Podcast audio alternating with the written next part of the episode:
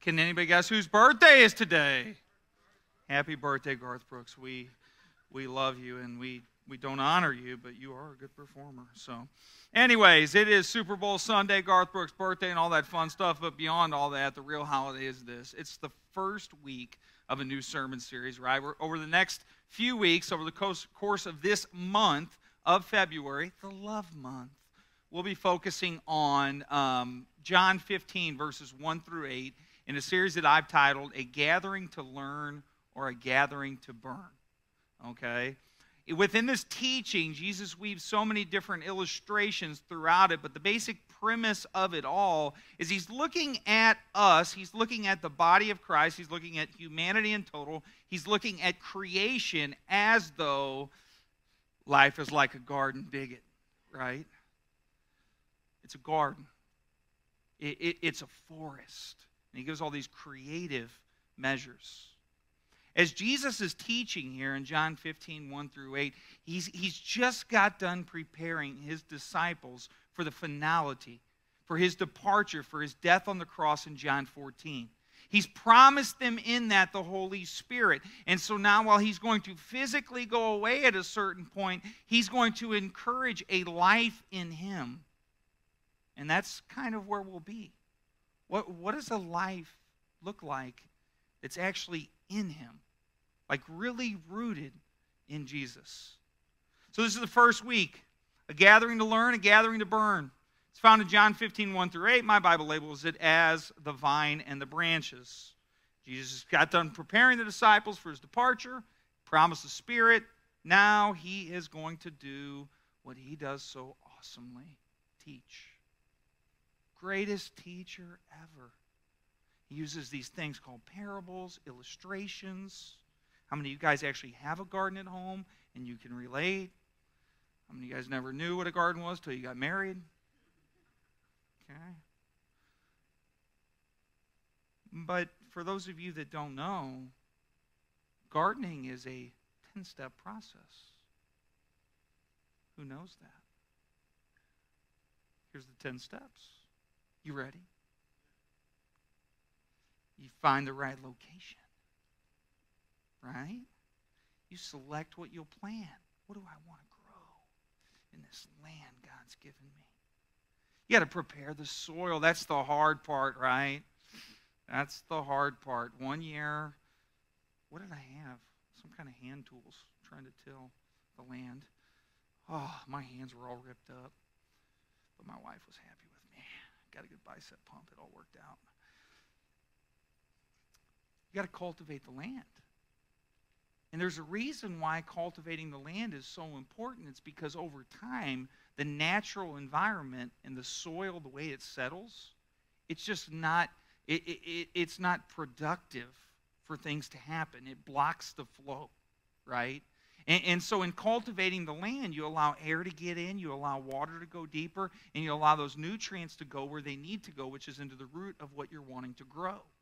So, this cultivation process, this tilling process, is kind of what Jesus kind of tends to lean on with God. God is tilling and tending to these gardens. God is hopefully, through the Holy Spirit, cultivating our hearts so these seeds can plant and be, be, be planted on the right soil, right? Not this hardened life, this environment that we've lived in, not the nature of the things of the past, but God's wanting to do a new thing, to soften us to His word, to His will, that this stuff will actually take root. So, number four, we've got to uh, check the planting dates. Am I, am, I, am I planting in the right seasons, right? You plant the seeds. It's all about depth and it's all about spacing. No overcrowding here, kids. Overcrowding is bad. You add water. Makes sense. Seven, keep weeds out. Keep weeds out. You want to have a good garden? You got to keep weeds out. Why? Because they just compete. They, they steal the nutrients, they steal from those things that you're wanting to get life into. They suck the life out of the environment. They compete and thus kill it. And so it goes with so many different things in our lives. those things that are competing for that space in our heart that God wants to fill. He says, uh, you, you, you got to give them room to grow. They got to have room, fertilize as needed. And then 10, oh boy, 10, here we go. The non karmatic verse in the Bible. Let's get that clear. God's not about karma. Okay, some of us want to believe that. You reap what you sow. God can't be mocked, right? If I plant watermelon, what should I expect to get if I tend to my land? A watermelon, right? If I plant negativity in places I go, what can I expect to receive, do you think, as an outcome? It's always a watermelon. Option A. Luke's going to heaven. He got it. Sermon's over. Today I want to talk from the message title, A Great Misconception, as we look at John 15, 1 and 2 now. Not every person we will walk in our Jesus journey with will be pruned. Some will be and are doomed or destined for the fire. Right? When we start working our way into pruning and we start to work our way into removing and all these other things, we got to think about this in a larger scheme of things, right? So, schematically, God gives all an opportunity. God is patient with everyone, not wanting any to perish, but all come to repentance, right?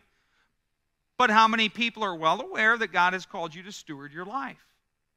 You are to be a steward and a manager of your life. That includes your mental space, that includes your heart space, that certainly includes your own spiritual condition, your spiritual growth, right? You need to be so fertile, right? You need to be so fertile in your soil that's been cultivated all week long by the Holy Spirit that by the time we come in here Sunday, these songs are already penetrating. The life is already breathing into you. You're an active and vital member of the body of Christ then. But there are things all week long that come in weeds, right? The weeds start coming in. And it's our job that as they come in, as we're aware of the weeds, number seven, keep them out. We don't have a place in our garden for weeds if we want to reap something that is beneficial. So, how does this work? How does God do this? And more importantly, how can we get better at following an example of Jesus Christ? God's word says this this is Jesus speaking. I am the true vine, and my Father is the vineyard keeper. Every branch in me that does not produce fruit, he removes. And he prunes every branch that produces fruit so that it will produce more fruit. Okay? So Jesus here is starting off with what he'll eventually get to as a warning of some fire and some sticks being burned, and like we might have a bonfire on stage. Might be fun. Illustrations. But the reality of this is, is we've got to ask ourselves a question before we pray and press in. What is really from God? What really has eternal value in our life? What really matters the most? And as we assess the things that matter the most, may God give us all the courage to lay down the things that just choke the life out of the things that matter most. Let's pray. Heavenly Father, as we come to you this morning, we, we don't want to be a part of the masses. We don't want to be a part of those that have been lied to and manipulated and deceived by anything or anyone. And your word gives us an opportunity to walk in truth. We thank you for the truth of your scriptures that tell us of your Son, Jesus, and his will for our lives. God, you tell us that your will for us in Christ is that we would pray, always rejoice constantly, and give thanks in everything. So, right now, Father, we pray, we petition, we want to grow with you. We want to know you more. Help us to do that. We rejoice, God. We are so positively excited about the work that you want to do in us and the work that you've done and will continue to do until it's complete when Christ returns. And we thank you. Thank you for this time that you've given us to carve out on this really warm Sunday in Missouri. In Jesus' name. Everybody said. Some definitions for the day before we go too far into this, okay? You're going to see the words vineyard keeper. If you open up and you had a KJV, thee, thou, this, that, da, da, da, you'd see a word husbandsman in its place. The word is georgos. What does that sound like?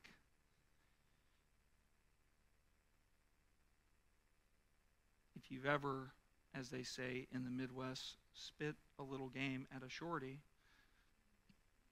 it sounds something like this Hey, girl, you're Georgis. I kid, I kid. That's gorgeous. Never mind. Charlie, what are you doing to me? You messing with me? Charlie's like, it wasn't funny. I'm turning. It literally means tiller of the soil. It's one who tills the soil. When we talk about tilling, remember, we're talking about an intentional cultivating of soil so that nutrients can go deeper, right? So, as it labels the Father, the Creator, God, as we get to this idea of Him being that, the husbandman, the vineyard keeper, the Georgos, He is in fact the tiller of the soil. He wants to cultivate. He, he wants to break through. What happens over time, by definition, as we look at tilling, is the ground gets hard, it gets crusty. Literally, that's what it'll tell you. The earth gets crusty. You know what's worth, worse than a crusty earth? A crusty Christian a calloused Christian, a hardened heart towards the gospel, like Paul warns against so many times, a hardened heart from the Holy Spirit, right? In Hebrews, we get the warning today, if you hear his voice, don't harden your heart as some have done. We've got to keep our hearts soft. We've got to let the tiller do his work all week long as things happen to tend to, lest we get crusty and crabby and critical and condemning and all the other things that go with that. Tilling or cultivating, a little definition. This is not even too deep, but it's literally the definition. Nature takes toll on soil and elements dry out into a crust. Tilling breaks crusty soil up, allowing air, nutrients, and water to go deep so roots can access them. Would you say that most people are surface? You found that out? How many of you guys are actually intellectual beings? And you're not going to raise your hand just because you're at church and it sounds like it's the right thing to do. But like there are seriously sometimes where you're like, I, I, I actually would like a deep conversation with one human. That'd be nice, right? I like the challenge of it. I like the, the depth of it. I, I, I, like, I like it to go beyond kids' boots, nice hair, how's this, how's that. And everybody hits the I'm fine button and we go on out, right? I like those things that are like, what makes you tick? Right? Tell me about your hurts. Tell me about your hangups. Tell me about a time in life. This does not sound like a job interview. Tell me about a time in life where you overcame something that was difficult. And how did you overcome it? Listen, you get bonus points in heaven if you walk in that interview room and you say, By the blood of the Lamb and the word of my testimony. They'd be like, Huh? Lambs? Removal, airo to take off or away something attached, to take by force, to take from among the living either by natural or violent death. Now we go into Jesus' words.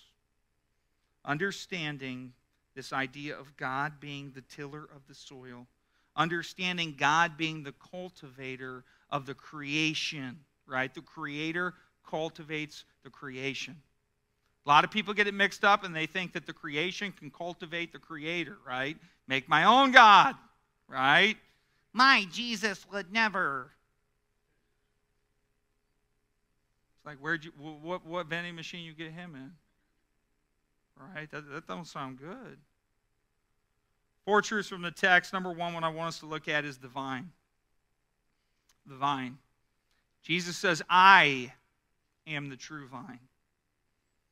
Well, if we look at the gardening process, wouldn't it just make sense that Jesus would be the vine, knowing what we know? If we go all the way back to the beginning, it all started in a garden, didn't it? The whole story starts in a garden, and the garden was once really, really good, and then corruption hit the garden. But God didn't handle it like some people would handle it, if you remember. And you can go all the way back to Genesis and consider this for a second. God intentionally plants what he wants in the garden, correct? Because he's God. He creates it all. He says, Hey, I did a pretty good job. Look at me go. I might do some more. He's got everything rocking in six days. He's got man. Now he's like, hey, the guy's lonely. I got to give him a woman, right? So we got the garden. Now all of a sudden, some sin and some serpent and all this other stuff starts entering, and we get suffering. But here's what's amazing God didn't close the garden down, He cultivated the land and kicked Adam out. You're gone. You're gone from the garden. He drove him out, right? Doesn't, does the Bible say that? He drove him out. Read through the Old Testament. It is one big story about God driving people out of places. Right? God's like a uh, God, God's like a mix between Uber and U-Haul. He's like, Holy Spirit said you need to be picked up and hop on in. I got plenty of room for everybody. Some of y'all need straps.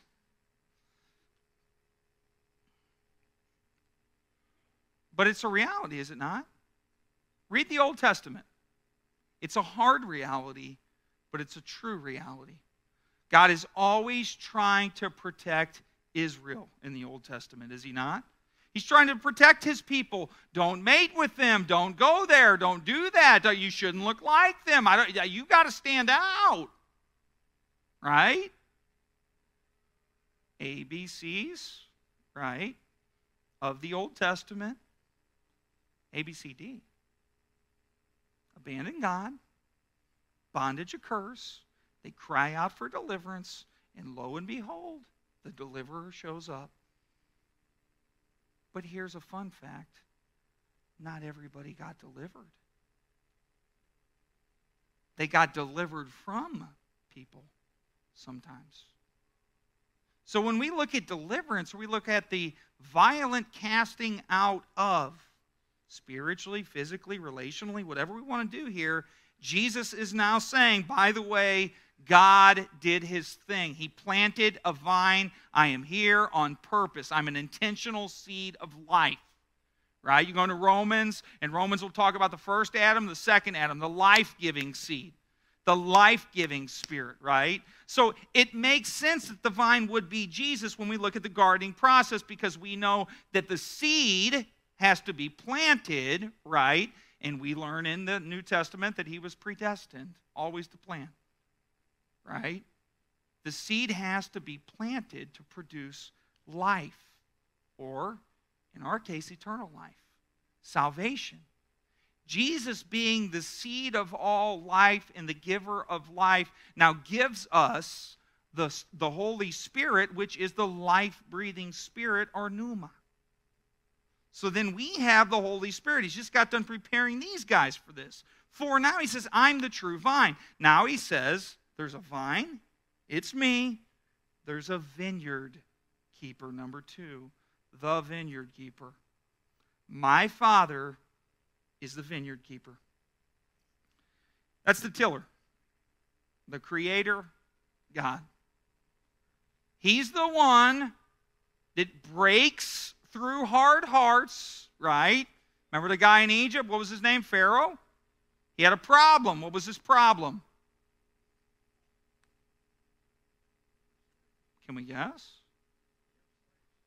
What, what, what, did, what did God ultimately end up doing? He did something to Pharaoh in his heart. What, what, what, what happened? He hardened it, didn't he? Like, let, let's go all the way crusty.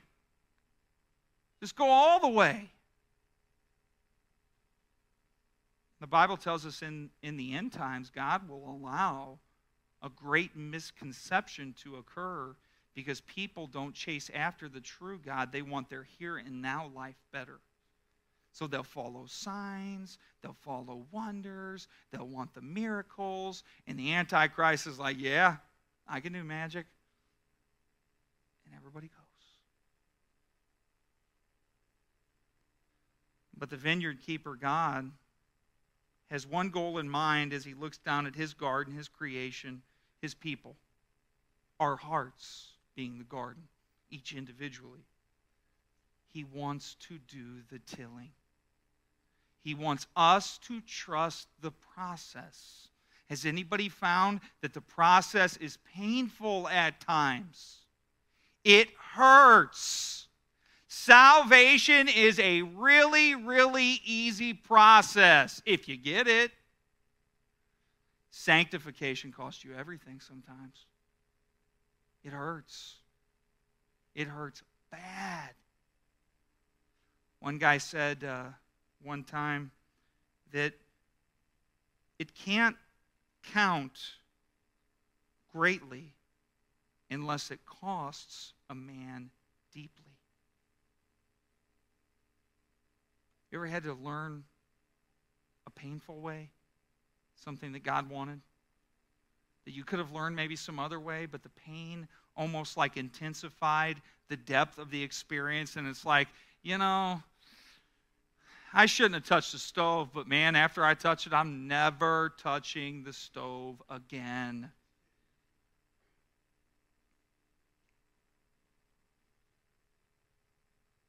But the best step is the first step. Instead of having to learn the painful way, trust God in the process. If He says, I'm a tiller, I, I want to cultivate the land that I created. I want to break through whatever is hard in your heart. Not your neighbor, not your friend, not your friend, nobody else. What's going on in your heart these days? What's creeping in, right? The scripture says, I mean, if you if you read through the scriptures, there's warning against certain things. Like make sure no seed of bitterness sprouts up amongst you because it can defile many. We often look at Paul's words in the church of Corinth, and he's like, it just takes a little yeast to ruin a whole batch. One negative person can drive a lot of negativity. But can I tell you in a, in, in a more personal way? One negative thought can become a negative space in your heart. And if stewed on long enough, can be the hardness of your heart. That's why Jesus taught us these perfect prayers. Forgive us our trespasses as we forgive those who trespass against us, right? Keep my heart clean. Keep my heart soft towards the things of God. The vine's Jesus, the vineyard keeper, the creator God. He'll do whatever it takes to tend to his land, yes? He always has. He drove Adam out in the garden. You start going flash forward, it's like, okay, let's talk new covenant, okay? Anybody know about uh, Ananias and Sapphira? What happened with him? He went mafia on them, whacked them. Right? Is that real? They went in the church, lied to the Holy Spirit. Shazam! I always like that one verse in there, right? And great fear seized the whole community of believers. Ah, now you got our attention. We worship you. Paul gives warnings in the book of Corinthians when he talks about the communion table, which we'll come to next week. There are reasons why some among you, he says, are falling asleep and getting sick. God certainly has power to do anything he wants to do. But I think in God's provision and God's kindness and his patience, his desire is that we would surrender and trust the process. Trust him to cultivate our land, to cultivate our hearts, right? Everybody gets so focused on what's happening in the White House or what's happening over here. And the real question is, what's happening within me?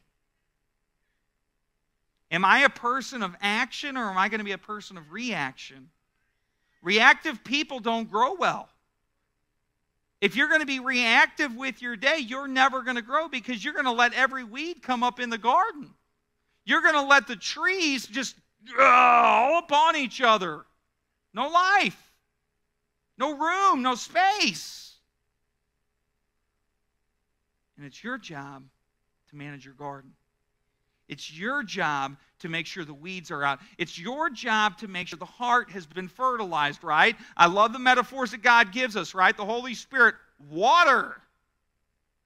Pretty important. Fire.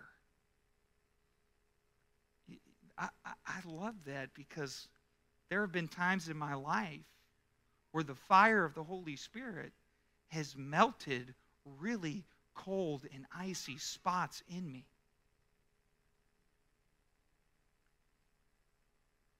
The vast majority, number three, the vine's Jesus, the vineyard keeper is God, the tiller, the creator, the one who wants to cultivate within each of his creations as we trust Christ in the process. Understand this the process cannot start until I've surrendered to Christ, though. A lot of people are like, we can't work for our salvation. You are correct.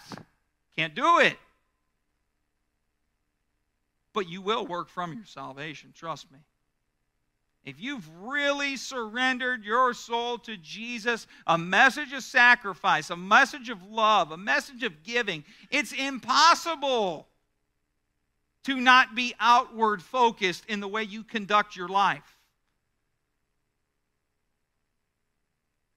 And so I am the true vine, and my Father is the vineyard keeper. Now we move into verse 2. Every branch in me that does not produce fruit, what does he do? He removes it, he takes it away. It was attached. They were the love of my life. So in seventh grade, I had a girlfriend.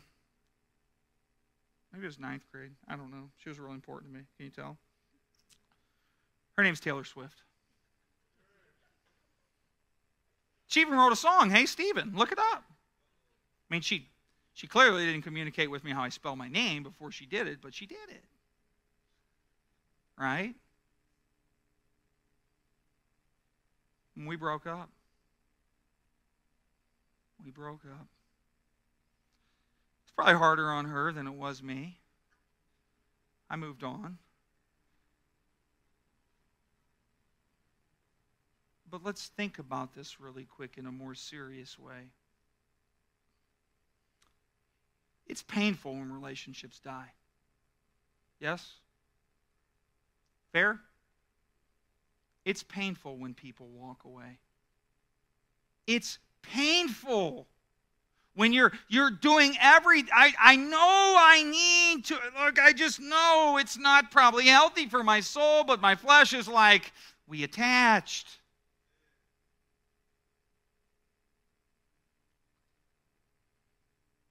How many of you guys do the wishbone thing with the turkey? My kids did it this year, right? Because that's every believer has to have superstition in their house. Starts with the wishbone, kids. Right? Benjamin came in all strong and aggressive. I'm going to rip this thing in half. And he broke like all of it to the wrong side. He lost.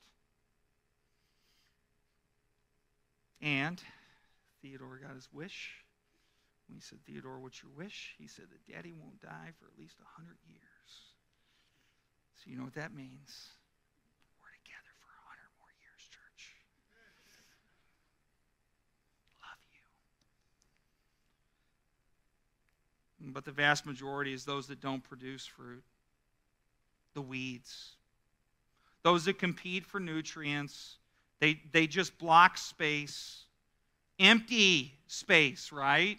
Wasting space in our hearts, in our minds. They're cutting life off. They're making it hard to hear from God, hard to hear from the Holy Spirit. And it doesn't necessarily have to be a them, it can be a job, it can be whatever we focus on, it can be a lot of things. But the characteristic of a weed that can be confusing is if you live life surface, it looks similar to a plant at times. Right? And I love how uh, Wikipedia gets all jiggy with it on this. It says, looks similar to a plant, ready? But at the end has no redeeming value. Wow. Nothing comes from it. Literally, nothing comes from it. It was a waste of time. It was a waste of energy. I fed the wrong thing. Anybody ever do that? You ever feed the wrong thing? Right? Genesis 4 7, be careful. Sin is like right outside your door. It's lurking. Its desires to rule you, but you mustn't let it. I always say, the cookie monster's right out there. Stop throwing chips ahoy at him. He will get big enough to kick the door down and maul you. We, we've got a salvation right there. Thank you, Lord. Redeemed. Cookie Monster led me to Christ. Amen. Lastly, the victorious. You've got the vine Jesus, the vineyard keeper, the tillers, the creator God, the vast majority, those that don't produce fruit, the weeds within the garden, and the victorious. He says, Every branch in me that does not produce fruit, he removes and he prunes. Now, pruning every branch that produces fruit so that it'll produce more fruit. Right? So they, they took it away from me, but in, if you guys walk by, there is a bag and there's a, a carton of things. There's a cart and a little bag over there, okay? So the women's group, you've heard about it every week. They've been doing this turning point thing, and they've gotten 13 bags delivered so far. So they're pretty good on as far as the blessing bag is to women, but they have a lot of kids that come in there, right? And and so what I did, Clayton's gonna, yeah, look at Clayton. Ooh. What I did is I put together a little basket for kids, right? And we can do things like this. And this is it was fun. I had a blast doing it. Right? I kind of nervous to take my kids to do it. My bag was like 80 bucks. There's probably 800, but it's all good. Okay. Love you. Valentine's Day, you know, teddy bear. Got some Play Doh. Got some balls. Oh, yeah, here it is. You should be very concerned. Dude, check this out. Light up T Rex shoes. Come on. It gets no sweeter. But the reality of that is that without Christ is nothing. Right? That without Christ is nothing. Or as the scripture says, my, my greatest work is a filthy rag before God. If Christ doesn't call me to it, it means nothing. Lord, Lord, didn't I do all these great things in your name? Didn't I drive away demons? Didn't I do all these miracles? Didn't I? And he's like, it doesn't matter. You just were evil. Depart from me. I never knew you. One of the greatest telltale signs of having the Holy Spirit and being saved is Christ calling you to produce fruit within the community of the faith, the community of the family of believers, and then outward into the actual community that God has planted you in. But the Holy Spirit will lead you to live a life like Jesus, correct? Which means less of me, more of Him. And there are many opportunities that we have here at Creekside to do many amazing things. And we do those things but here's what I always want to convey to you You guys never hear me say, hey, go put your money in the offering basket, right? Times are tough, COVID, let's pass it five times. I'll start crying the third. We don't do that. Why? Because God wants your heart. Until God gets your heart, all that other stuff that you do, it means nothing. There's a lot of things I did in my life that I look back on. I'm like, that was solid, that was solid, that was solid. Cool, cool, cool. And God reminds me through the Spirit, it's getting burnt. Wasn't in me. Bummer.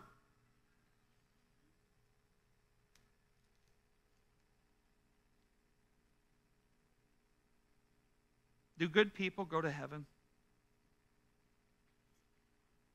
Is, is heaven for those that do good deeds? Because the heaven that I'm sold on is a place where sinners are reconciled to God because He loved us so much that He sent His Son to become sin, knowing no sin, so that we could be right with Him. The good deeds, the great things, the good people, that's a byproduct of the goodness of God living within you. James 1.17 says, Every good gift comes from above, from the Father of lights, to whom there is no variation or shadow cast by turning. Good just points to God, right? God will use the foolish things of the world to even confound the wise, right? There are a lot of unsaved people that can still point me to God in whatever they're doing if I give God the glory. So now it leads us to the victorious. Last thing on your notes those bearing fruit and being pruned. I want us to be clear on this. There's removing and there's pruning right? There's learning and there's burning. I'd rather learn, not burn. How about you? And I understand pruning is painful and pruning is tough. But you know what would be tougher is getting removed. Right? And the Bible says all over the place God disciplines those that he loves.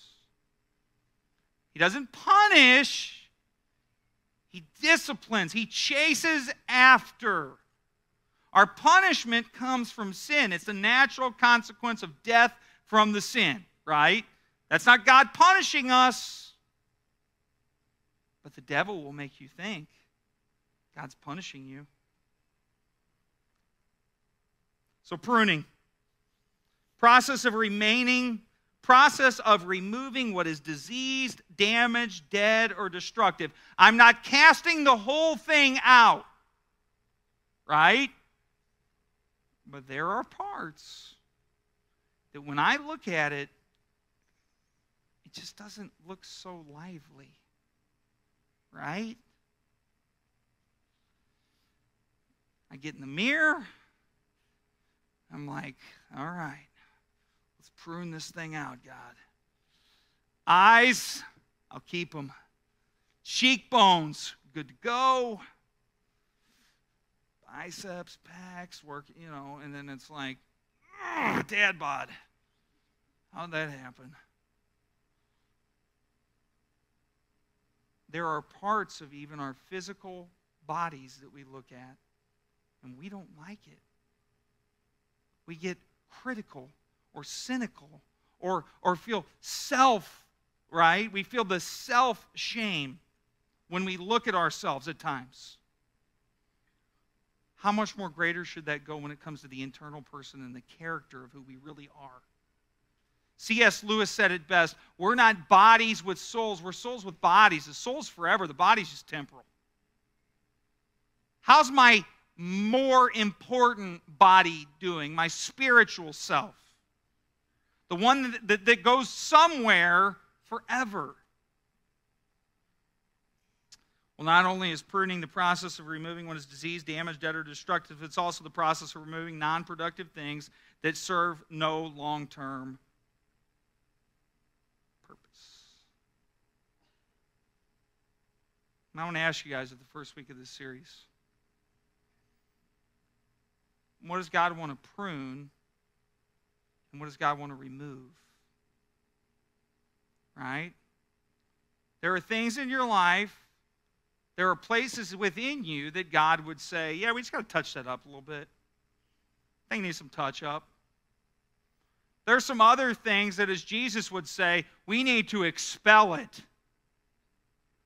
We need, to like, violently force that thing out of you. It's not going to be easy and you don't want to play with it. Just get it gone. Right? Because you're the tender of the tenderness of your heart that God's called you to have when it comes to having the Holy Spirit flow clearly through you. So he says, I am the vine, the true vine. My father is the vineyard keeper. Every branch of me that does not produce fruit, he removes. And he prunes every branch that produces fruit so that it'll produce more fruit, right? So God's goal in doing this work is not to just, uh, let's see if they can suffer, right? I want them to go through pain. No, God's goal is that we would learn. And from that learning, the lesson would be instilled within us, and we'd go out and do what every disciple should do. A disciple makes disciples. I learned that lesson, man, right? There's a few I'm still working on, but that one, I learned. God got me through that one, right? God, God, it was God that gave me the wisdom. God gave me the revelation. I can take you to chapter and verse. Let's sit down and have a meal, right? Whatever that looks like, the goal of God in the walk that we have now with Jesus until eternity happens is that we would grow up, be mature, and go out into a world that needs what we have. And so we get to the bottom of this. We get to the end of week one. God cares about the garden and protects what is planted. Yes? I believe it. God gives us His Spirit so we can discern what is good for our growth. Yes, you believe it? When we allow weeds to worm their way in, we wither away. We're literally allowing our own life to be sucked out of us. It's nobody else, it's just you. That unforgiveness only hurts you. That bitterness hurts you. All that other stuff, it hurts you. You're hurting yourself. Person that we love this past week, my wife and I were talking about him, and I said, I can't watch it because it's like watching somebody commit suicide of their own soul. Can't do it. And some of you guys have committed suicide of your soul. By keeping the weeds in the garden and not tilling and cultivating and letting God in the process do his work in your heart. You're crusty. You're cranky. You're crabby. The Bible's like the joy of the Lord is your strength, and you're like, oh, somewhere in there.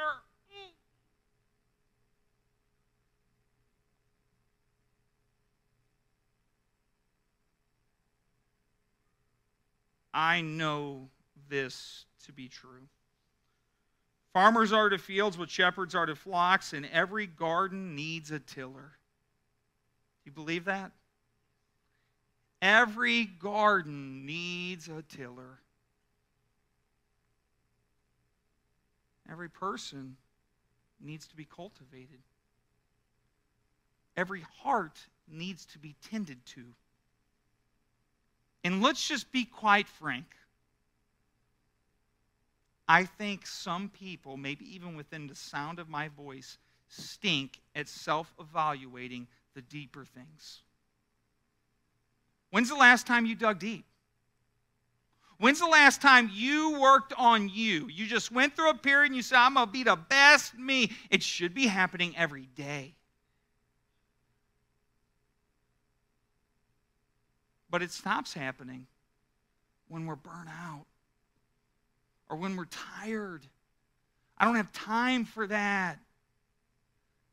And you know what happens? The crust thickens, right? It's like DiGiorno 30 minutes and it just all rises.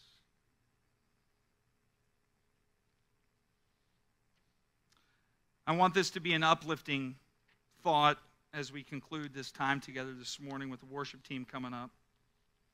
When we start talking about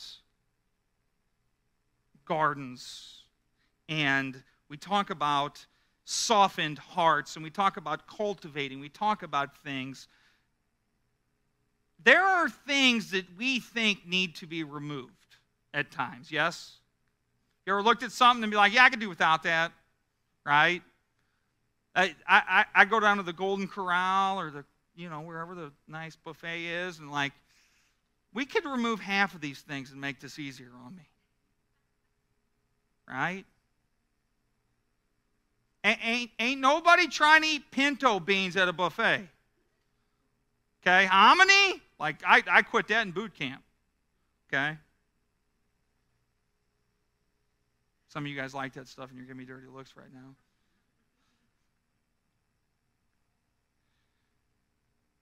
But there are things sometimes that we look at, and if we're not careful, we'll remove something that's supposed to stay. And we'll treat something harshly that we should treat tenderly because we respond in the flesh and not the spirit. And we miss it in many ways. Sometimes we get it right, sometimes we get it wrong, right? And let's be honest, now's the time for me to like share with you something to lead us into worship. Wednesday afternoon, I was on duty. I saw a guy, he didn't have, he didn't have plates on his truck. It was a clue. You know, have plates on the front of your vehicle, you should be ticketed. It's against the law in Missouri. Right? Ticket. I pull around him. His tab's on kind of crooked. I'm like, this will be fun. I stop the vehicle and I discover the guy had warrants. Solid in our interaction. He had a lot of warrants. He was looking at 30 years, 20, 30 years, hanging over his head. Well, in the midst of me stopping this vehicle, somebody miles away decided that they wanted to end their life. So every vehicle on duty goes miles away, and he's got to go to jail. And I've got to help him get where he needs to go. Like a good neighbor. State Farm, never mind. He, he didn't want to go to jail, but he did. And I always have a belief, right? It's never personal. It's never personal. Here's what I mean by that. Anything that would have happened between the interaction that happened and into get that, that's not personal. Because if it's personal it will allow me to talk to or treat this individual differently after the fact of de-escalation. In the christian life it's the same way in life it's the same way the more you approach life from this is a personal, it's personal. They did this to me. It's me, it's me, it's me. You start to work through things personally, you never get to the deeper things. And you never do the work God wants you to do. He got in my car, and uh, I can honestly say, I really enjoy that guy. We had a great talk, had some good moments of laughter. And I believe he had something happen that need to happen.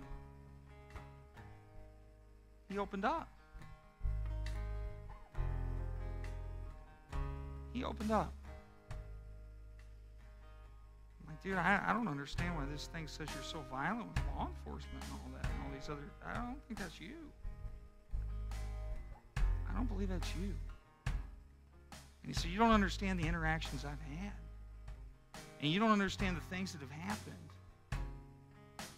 And yes, it's easy to get callous when we hear people say things that we don't like or agree with.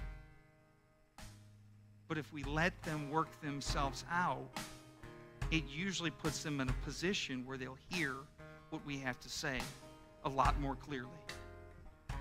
As he goes on, he gets to his most previous experience. His mom died while he was locked up. Never had a relationship with her. He was serving time for six months. And he said he wouldn't even let me, nothing with the burial. And the hardest part on him was he tried everything within himself to heal their relationship through the years, to bring it back into a good standing.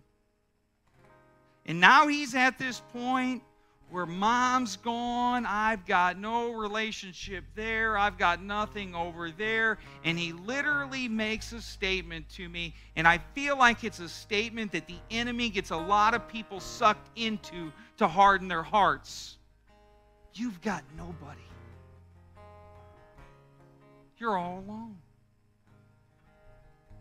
You're all alone.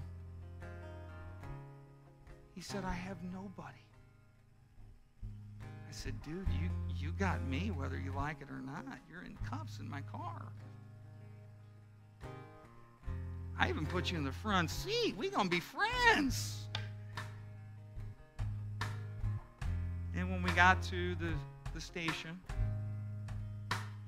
I got out a piece of paper and I wrote down Brandon's address and I said, Come this no.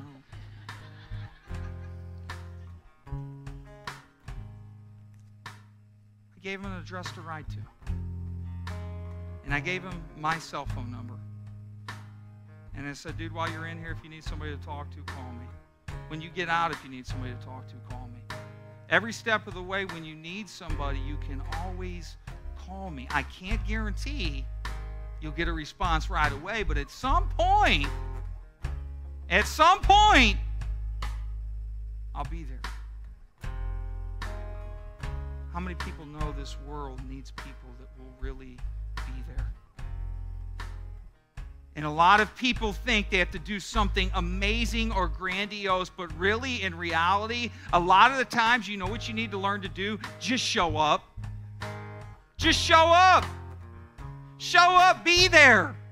A lot of times, depending on the depth of their pain, they won't even remember anything that you said. But they'll remember you were there. They'll remember your face. Or in my case, everybody always says, You sound like Owen Wilson. I'm like, No, he sounds like me. Let's get this right. But as we go forward, as we tend to the gardens of our heart, the garden of our lives, the garden of God's community that He's blessed us with called Creekside, the family of the faith, the community out there beyond these four walls that needs what we have. We have to be in the vine to get to the victory. We have to be in the vine to get to the victory, or else we're a part of the vast majority. And the vineyard keeper, the husbandman, will till it once and for all. I don't want to burn. I want to learn. Anybody else here to learn? You know one thing I think that we need to learn to do? I think we need to learn to worship. I think we need to learn how to praise. I think we need to learn how to shut our minds off and engage our hearts with thanksgiving. Jesus Christ died on a cross for your sins. Have you heard that? He really did. He really died a physical death on the cross for you because without it, you were heading to hell. And God the Father resurrected the Son on the third day. Not only did he stop there, after the cross, ascending to heaven, ruling and reigning at the right hand of the Father, interceding and mediating on our behalf, you know what he's given us? The Holy Spirit. The Holy Spirit, man. 2 Corinthians 3:17, I'm talking about some good stuff, and then we're to praise where the Spirit of the Lord is, there is freedom. There's no bondage. There's no shame. There's no disgrace. There's no disgust. There is no bitterness. There is no anger. There is no wrath. There is no fear of punishment or judgment. There is nothing. There is liberty. Ah. And Jesus said it best He whom the Son sets free is free indeed. Are you free? Because slaves that love their chains will never be freed from their masters. I don't know about you, but I want to be a slave of liberty. Right? I don't want to be a slave of the system. I don't want to be a slave of religion. Can you imagine me showing up with like suits on and stuff? That'd be weird. I like liberty and justice for all.